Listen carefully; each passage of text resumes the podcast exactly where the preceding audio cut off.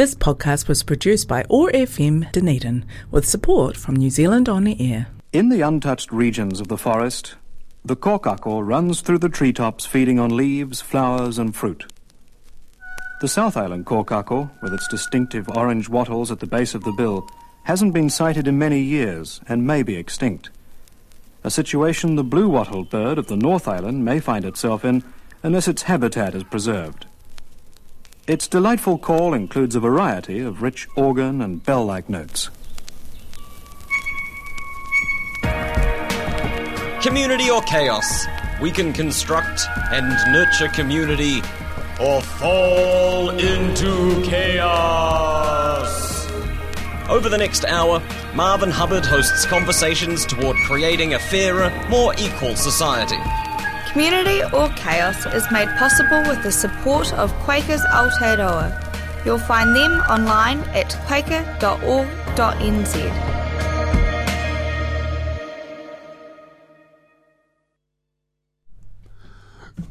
Good morning, friends. Welcome to Community or Chaos. We have Matt Fuller, who's uh, doing his PhD dissertation on depleted uranium at the National Center for Peace and Conflict Studies at Otago University. And you can podcast this by going to oar.org.nz and then going to podcast, then going to Community or Chaos at the end of this week or the beginning of next week. And you can also catch most of the things we've done this year by going to podcast. Matt, what drew you toward an academic and practical career promoting peace and disarmament? Well, first off, thank you for having me this morning. I really appreciate the invitation. Um, to answer your question, uh, it's a it's a very long answer, and I'll try to keep it short. Uh, the the shortest version is that I grew up in a very political family, and um, my father worked for a senator, um, and I grew up right outside of Washington D.C. So I certainly had uh, politics running in my veins from a very early age.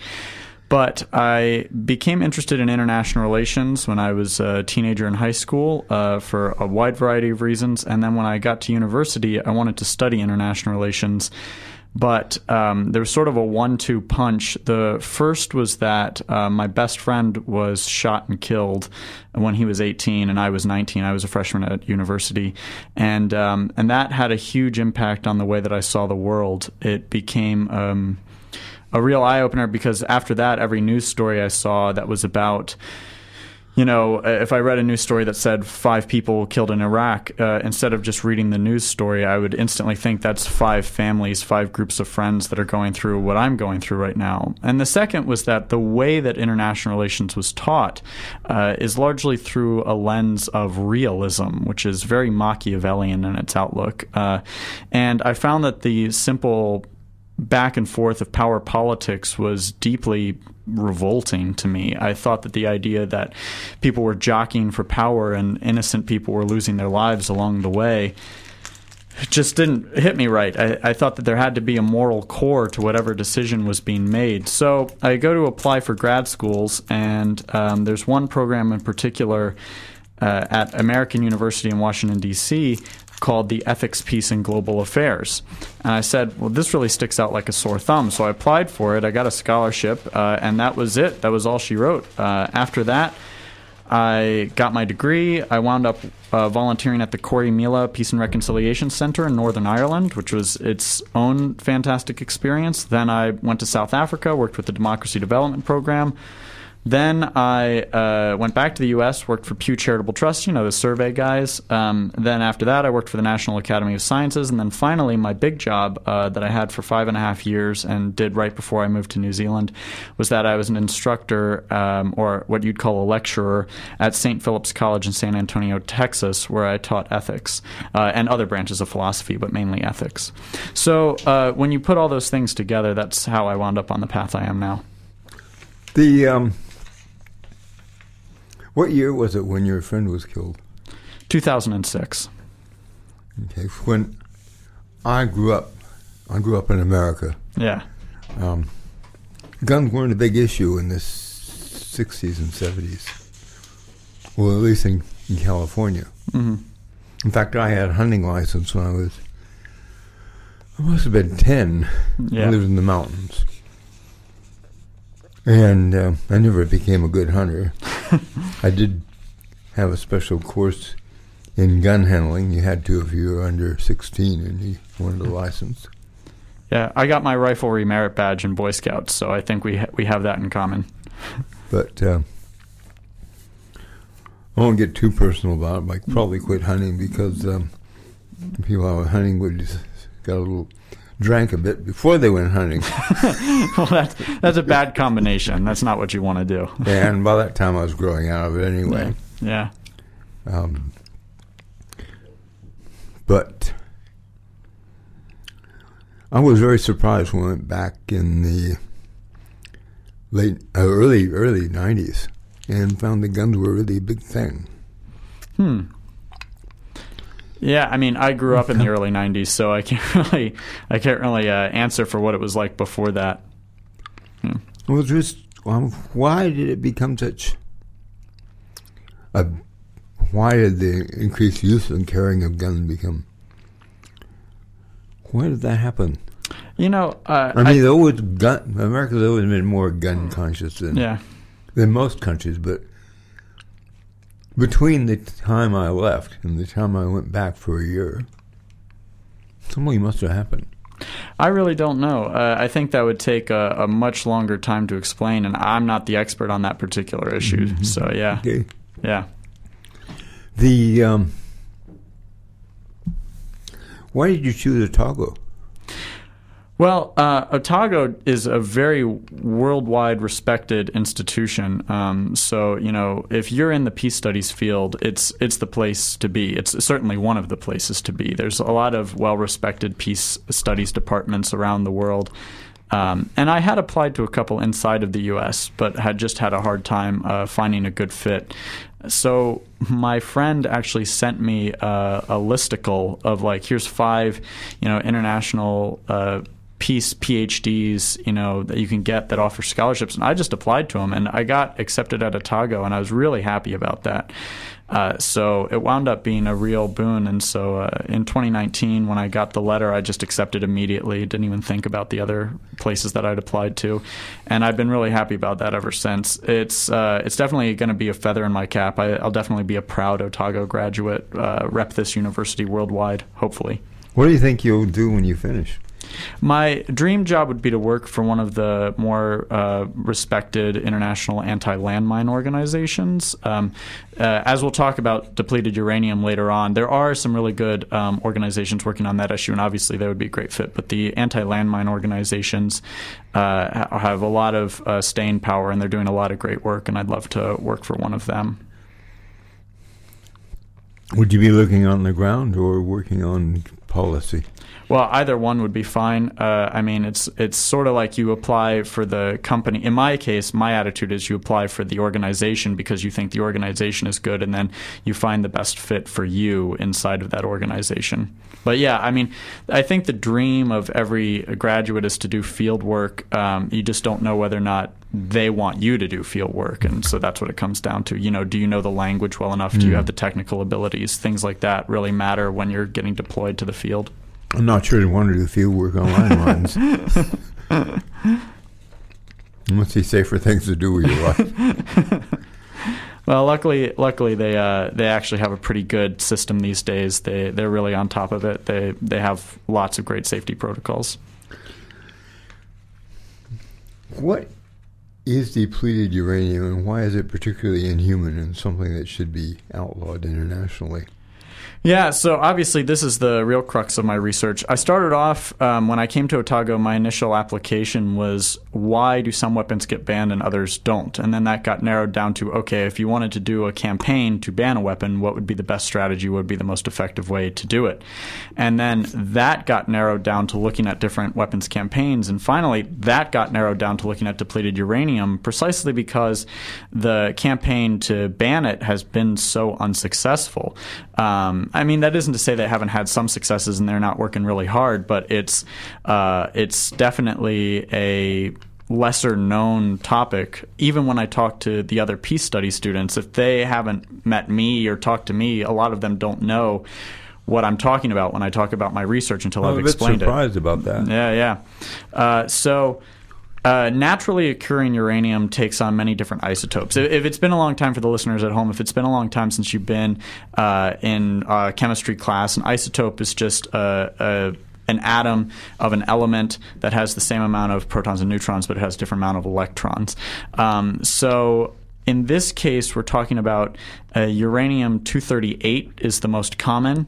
Uh, kind of uranium and naturally occurring uranium. It's going to be the most common one. It's uh, got all the same, you know, protons and neutrons, and it's got 238 electrons. However, uranium 235, which has a few fewer electrons, um, is the one that people really want. That's the one that's actually used in making nuclear power plants and uh, nuclear weapons work. And there's a process by which they go in and they take natural uranium and they try to strip the uranium 235 isotope out of it. And when they've done that successfully, the uh, big block of mostly uranium 235 is called enriched uranium, uh, and the leftover uh, is called depleted uranium because it's been depleted of its enriched uranium.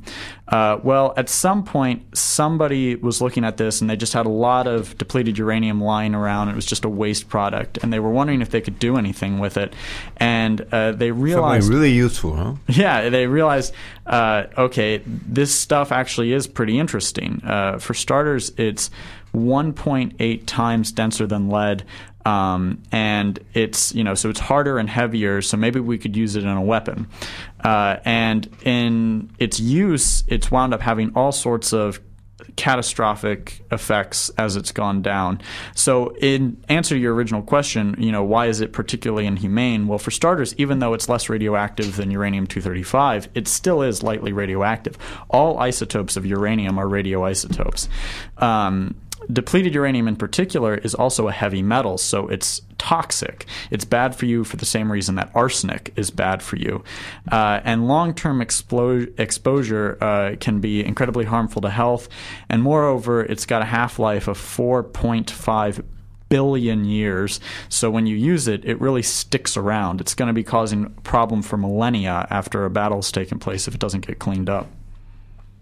So, when was it first used as a, developed as a weapon? I think uh, they first started taking. Uh, I think they first started taking it into account in like the late 1970s, and in the 1980s it started to become more and more used. And its first big use in war was the Persian Gulf War in uh, Operation Desert Storm in 1991. Uh, so that was its first big use in uh, in war. Mm-hmm. I guess that's why I was sort of surprised that more people haven't heard about it because Yeah. I knew about it because of the Iraq War. Yeah, me too. I've been following this issue for a long, long time. All the way back when I was in uh, middle school, I remember reading about depleted uranium and thinking, "Wow, this stuff is bad. This stuff should be banned." I remember I was in a in a band, a heavy metal band, and we were trying to think of a name for our band, and uh, and I said, "What about depleted uranium? Because that's a heavy metal, right?" Um, and they said, "Well, what is it? What does it do?" And I explained what it was, and they're like, "Oh, that's too heavy even for us. Like that's that's too dark even for a metal band." So, you know, I I've been aware of this issue for a very long time, uh, and I remember just describing it to my colleagues uh, at St. Philip's, and they'd never heard of it, even though some of them were military veterans. It was it was absolutely fascinating how much it's managed to fly under the radar. Oh, I knew about it because I had a, a Quaker friend who'd followed Iraq for a very long time, imposing the sanctions. to Yeah, yeah. And saying it would be a, an invasion would be a disaster. So that's how I knew about it. But Yeah. What was the what's the what's the effects in Iraq, and what does it, and why do they? Is it that much better as a weapon, or than not having it? So the early days, if you go back to like World War II or something, they're mostly making um, tank shells and stuff out of things like lead. Uh, and as I said, depleted uranium is 1.8 times denser than lead, so it's both harder and heavier. Uh, but even more importantly, it's pyrophoric, so it actually burns when it hits something. And it's also self sharpening, so when it hits something rather than flattening the way lead does, it shatters uh, and creates these increasingly sharper bits of shrapnel. Um, so its most common use is as a penetrator round, uh, which is used in tank shells, artillery, um, even on planes trying to hit tanks on the ground. Uh, and uh, although in the Iraq War, it was actually adapted for lots of other uses as well. But yeah, its most common use is to try to bust through um, enemy armor. Um, in terms of its effects on Iraq, I mean, I think we'll be talking about that for a good long time because that's definitely the place it's been used the most. Okay. Um, well, let's talk about Iraq and what happened there. Yeah. So if you go back to the 1990s, um, you see that you have this massive uh, use of depleted uranium in the Persian Gulf War. So you have this huge UN response to Saddam Hussein's invasion of Kuwait, and um, and just about all the countries. We'll talk about this when we actually, uh, if you if you want to, about the different countries that use it. But basically, all of the big Allied powers that were actually involved in the Operation Desert Storm were using depleted uranium. Uh, so when they would go up against these tank battles, because Saddam Hussein famously had these huge uh, mechanized uh, infantry corps, armored divisions that he was sending out to fight in uh, Kuwait and against the UN forces. And um, when they had these tank battles or when they had these major artillery battles, the tanks were destroyed largely with depleted uranium. So you see this massive use of it in that moment in time. And as the war comes to an end, because it's famously Operation Desert Storm is famously the 100 hour war, it goes by very quickly. People think, okay, this is over. It was such a huge victory. Uh, no problems here. Um, and because it was done under the auspices of the UN, everybody just blanketly thought of it as a just war. Um, and, uh, and the explanation of Saddam Hussein seemed like a just cause, and on and on and on. But here's the thing you can fight a just war in an unjust way. And I don't think at that time people really understood the full the full implications, the full consequences of actually using depleted uranium in their weaponry.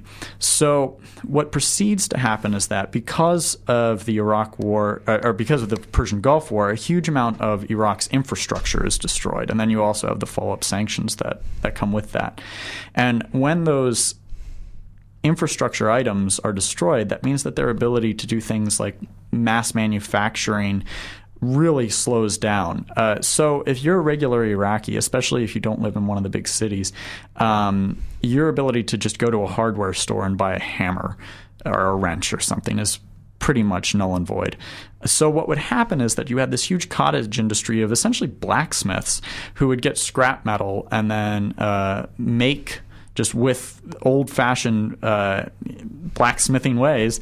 Um, hammers and wrenches and the things that people would need for their daily lives. So they had to rely on people going out and picking scrap metal and bringing it to them and then melting that scrap metal down into the shapes and tools that people needed for their daily lives. So what happens? Well, you have this huge quantity of scrap metal from these battles out in the desert in northern Kuwait and southern Iraq. Uh, and Bedouins go out into the desert uh, and they just pick off bits of scrap metal and they take them back into the downtown areas. And so the depleted uranium, either the Iraqi tanks, which are caked in um, black dust, as it's called colloquially, the depleted uranium dust uh, from when the the depleted uranium penetrator shells would hit and um, and burn and then leave behind this residue, or they were actually picking up some of the Allied tanks, especially American tanks, uh, that had depleted uranium armor as well as depleted uranium weaponry.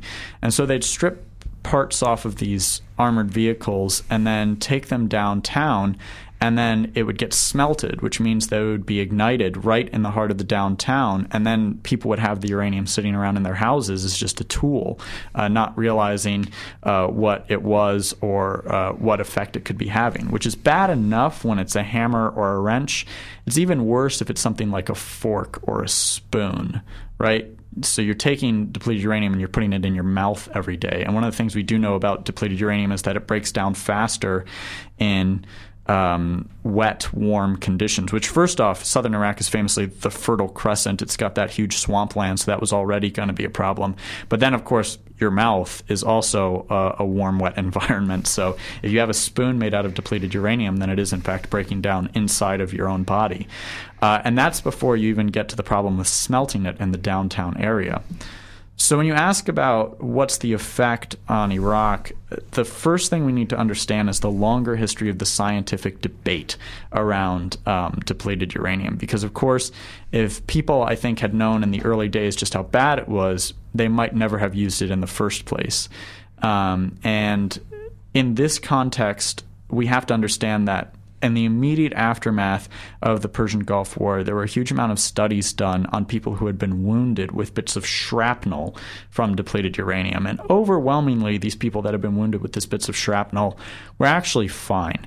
Uh, their scar tissue had done an effective job of protecting their bodies from the bits of shrapnel, and so they were able to mostly live a normal life. But that's not the whole story because, as we discovered later, that wasn't the primary form of ingestion. Most people weren't walking around with bits of depleted uranium in their arm, they were eating it, or drinking it, or breathing it in. Uh, I'll give you a really good analogous example. My great grandfather, he got shot when he was um, a teenager, but he survived. Um, and when he died in, I believe, his 80s, actually, um, they were doing uh, the autopsy, and the doctor said to his family, my dad's family, uh, "Hey, did you know he had a bullet in his thigh this whole time?"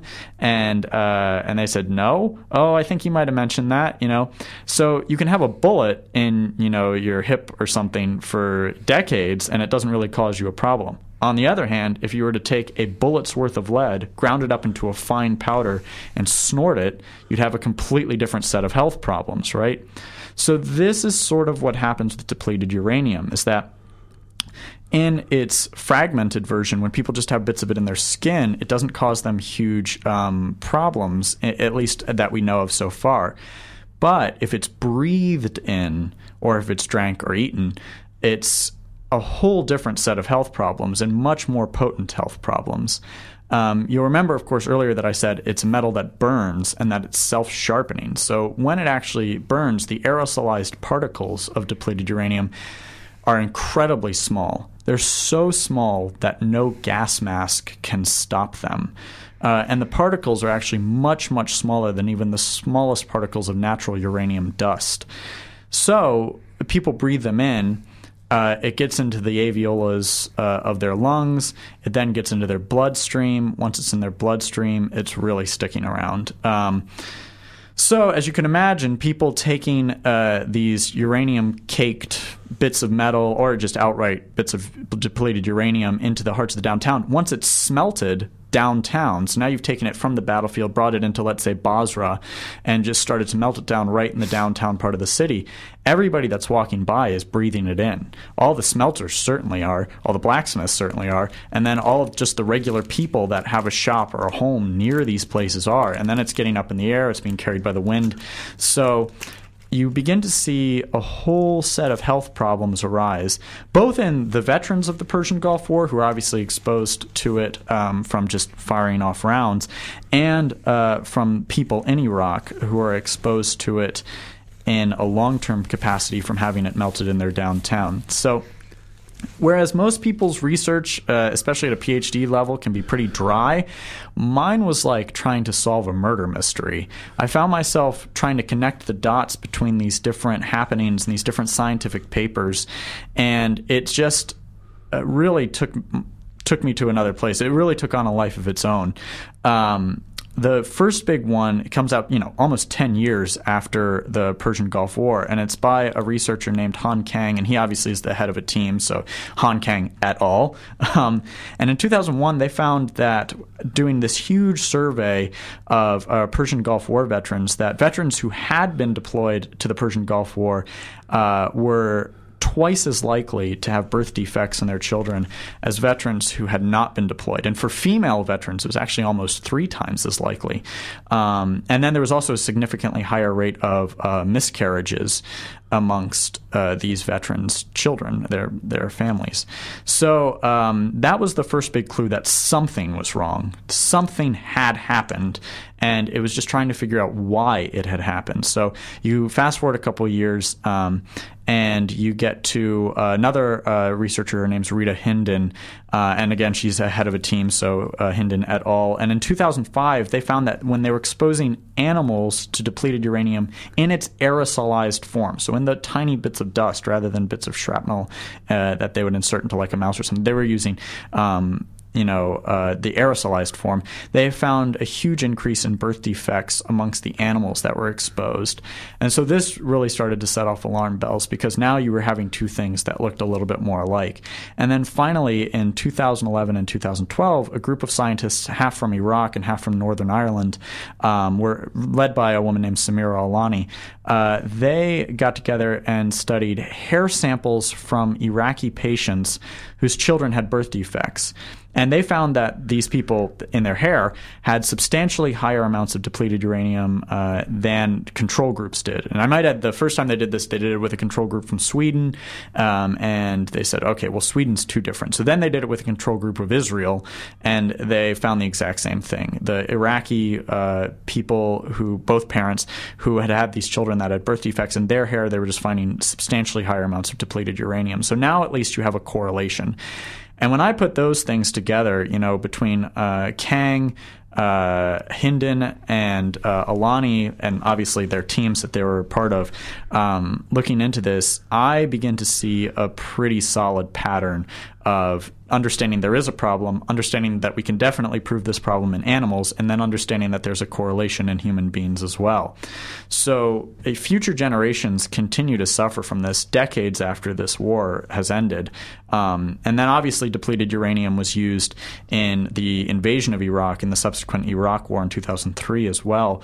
Um, so, we have no idea, or more accurately, we will soon have an idea of how bad that could be. And in fact, uh, when I when I earlier said we will soon have, I should note that uh, Alaani et al. study uh, focused on people from Fallujah. So that area was not really affected in the Persian Gulf War. So she really was looking at a more recent exposure uh, than something that had happened 20 years ago uh, at that point. Now, of course, it's 30 years ago. So, you know, these different cases um, really showed a, a an issue was happening. So, veterans, of course, as I just said, you have about a double the chance of having a birth defect in your child if you were fighting the Persian Gulf War. For Iraqis, we're looking at like quadruple. And so, as the rates of birth defects in children in Iraq, you know, that have been exposed to this toxic metal, uh, began to quadruple around the country, first in southern Iraq and northern Kuwait in the Persian Gulf War, and then again seeing this repeated in uh, a place like Fallujah after the invasion of Iraq. Um, we begin to see a clear pattern that this is very likely the cause of those things. There's definitely, I would argue, a preponderance of evidence, of really good, solid evidence to stand on that this stuff is incredibly dangerous, is causing massive health problems, and is poisoning people on a huge scale. When did they first take note? Was did you have enough evidence before the second Iraq, before the invasion of Iraq? I would argue that there was enough evidence before 2003 to stand by what what is generally called the precautionary principle that if you don't know whether or not something is properly dangerous and you suspect it might be, you probably shouldn't use it. I think that that evidence was already there before 2003. In particular, there's a researcher um, who I just have a huge amount of respect for, and I really hope I get to interview him for my PhD. His name is Asaf Durakovic.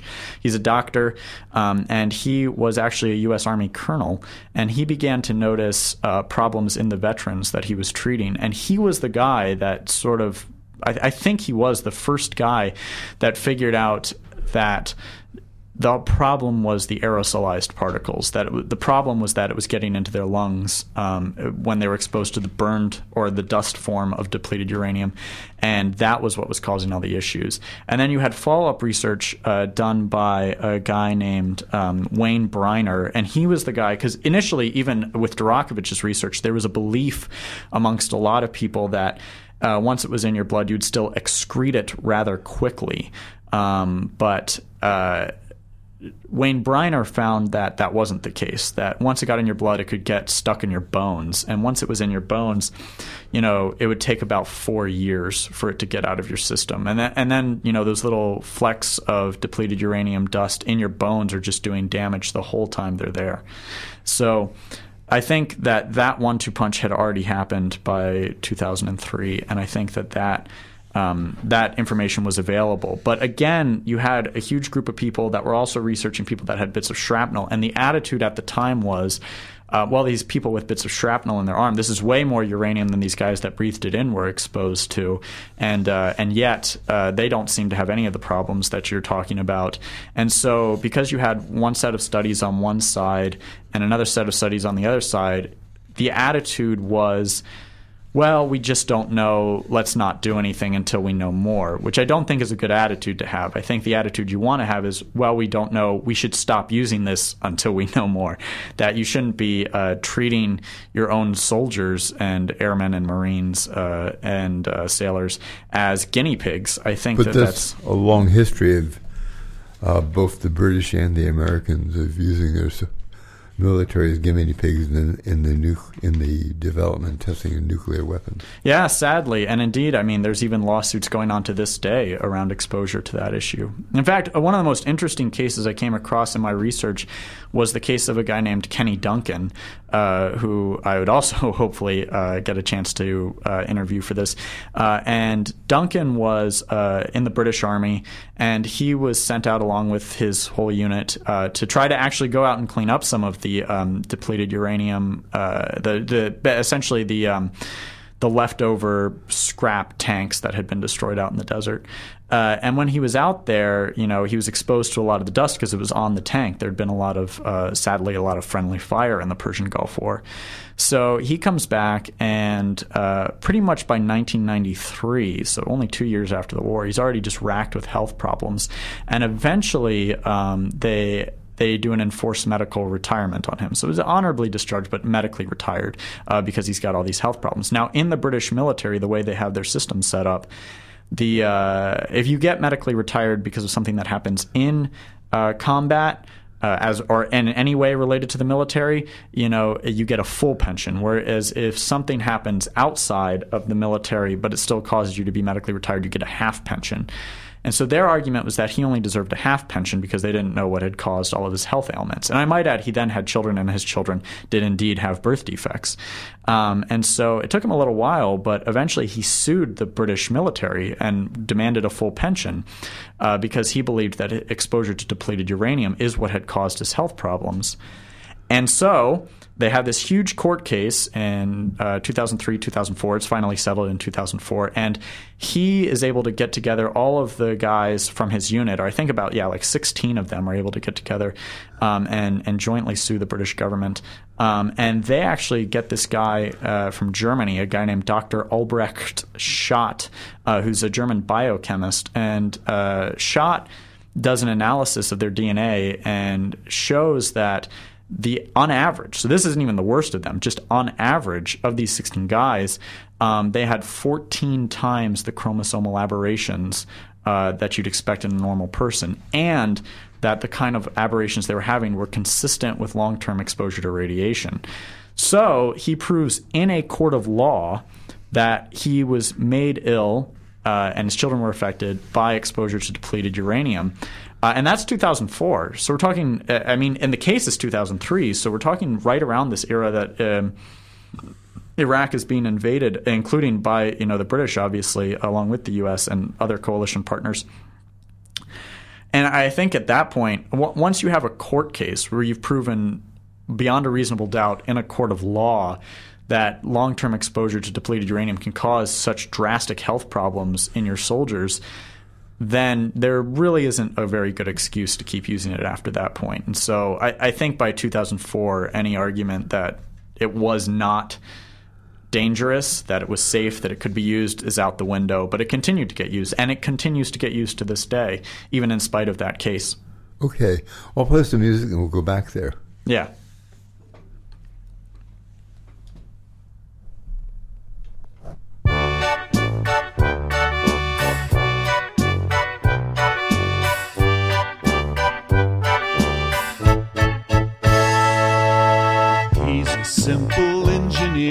He does the things he should. He lives inside a barrel made of wood. He designs the armaments for those who go to war. He never questions what they use them for. On weekends, he goes sailing in his boat out on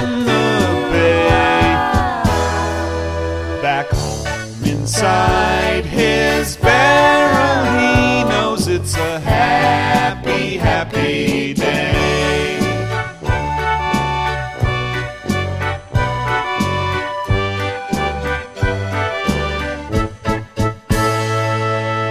Living in his barrel with the world outside his door. Every day he helps to win the war. Finishing his drawings, never counting up the cost, or knowing what is won and what is lost.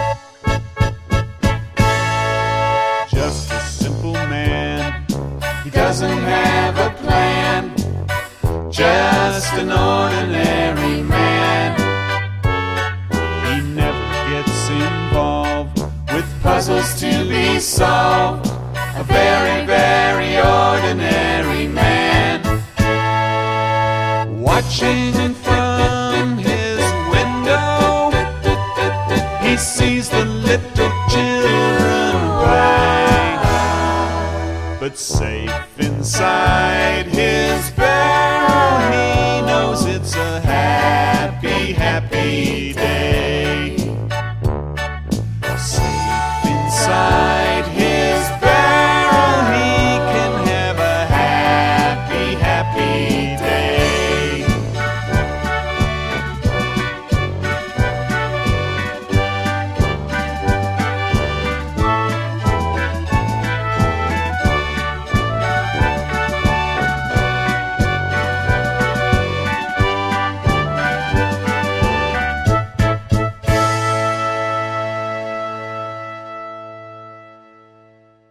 was John Eganeth, and he was um,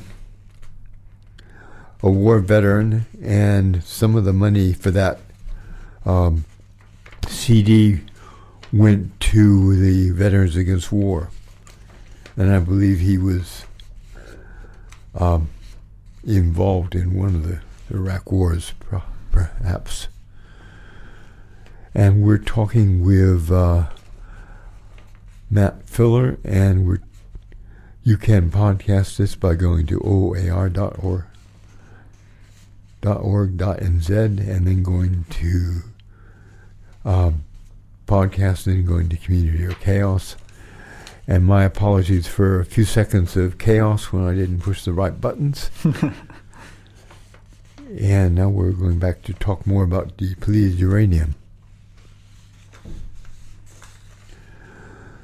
Well, the uh, Which nations use you depleted uranium?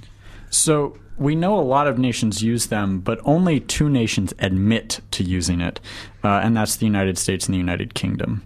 However, thanks to you know very intrepid uh, journalism, we know that uh, France and Russia also use depleted uranium. We're 100% sure about that. What we also know is that there are um, obviously the U.S. exports a lot of weapons um, that it makes itself, and there's no reason to really think that it would make one set of weapons with DU and one set of weapons without depleted uranium.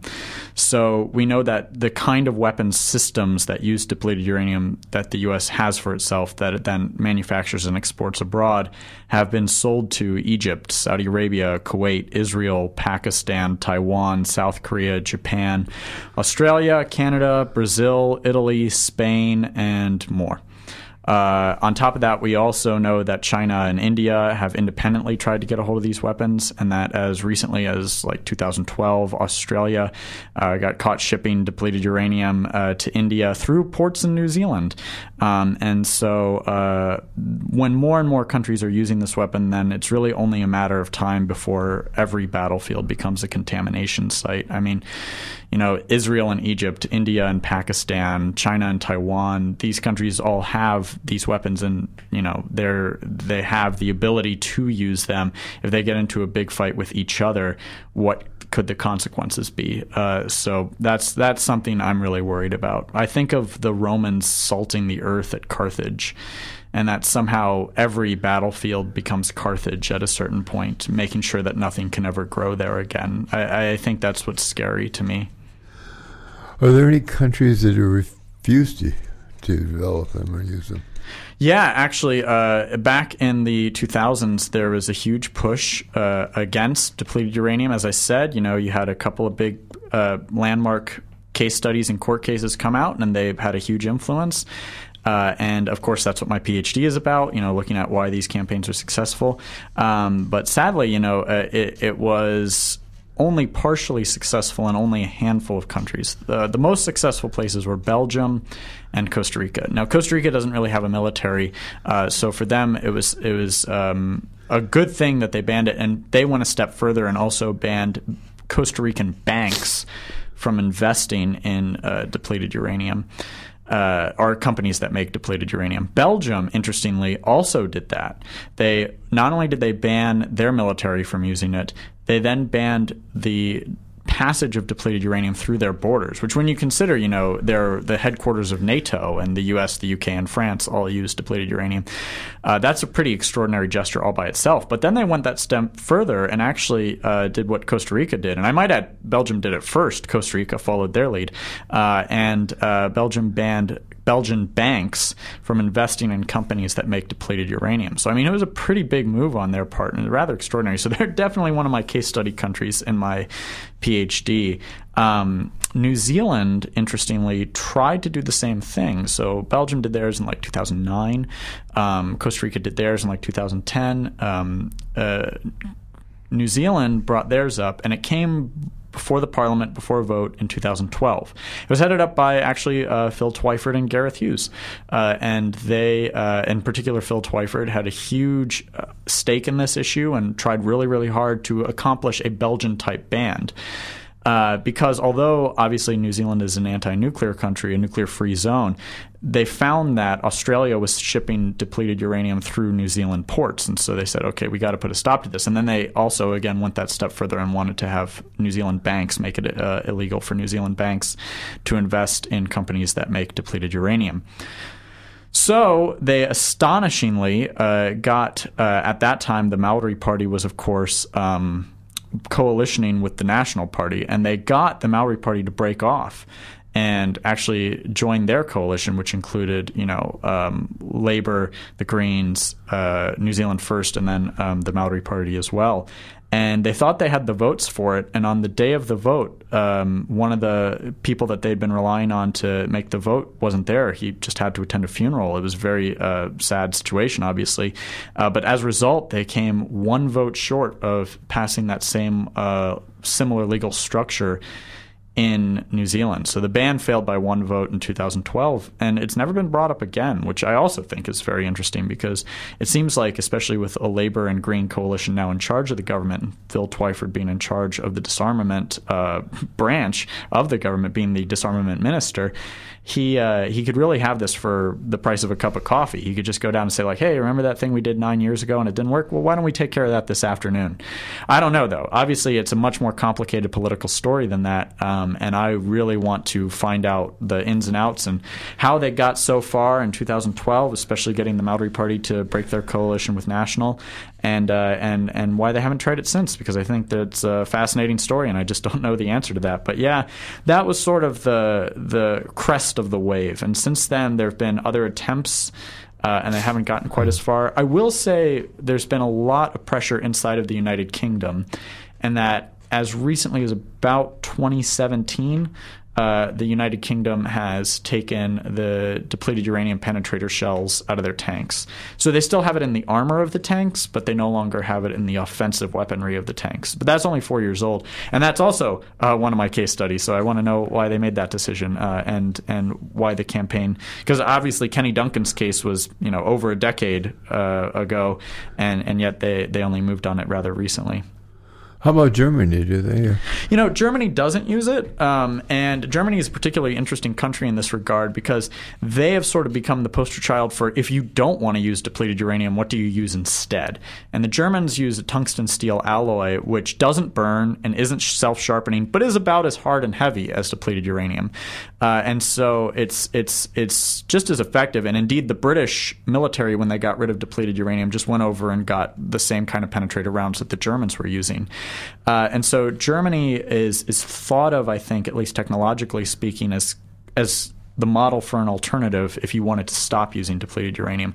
That said, and again, one of the interesting things about this is that the U.S. has bases inside of Germany, as does the U.K., and they have artillery and they have firing ranges. So you have an issue where the German military doesn't use it, but if you have, let's say, a windy day and it picks up some of the smoke from the depleted uranium, maybe it's blowing it into German towns and Germans don't even know they're being exposed to it.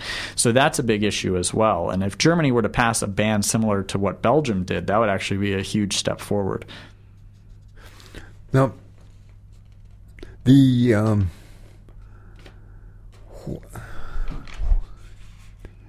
why hasn't it worked out as it has with landmine? Of course, it took a while to ban landmines, didn't it?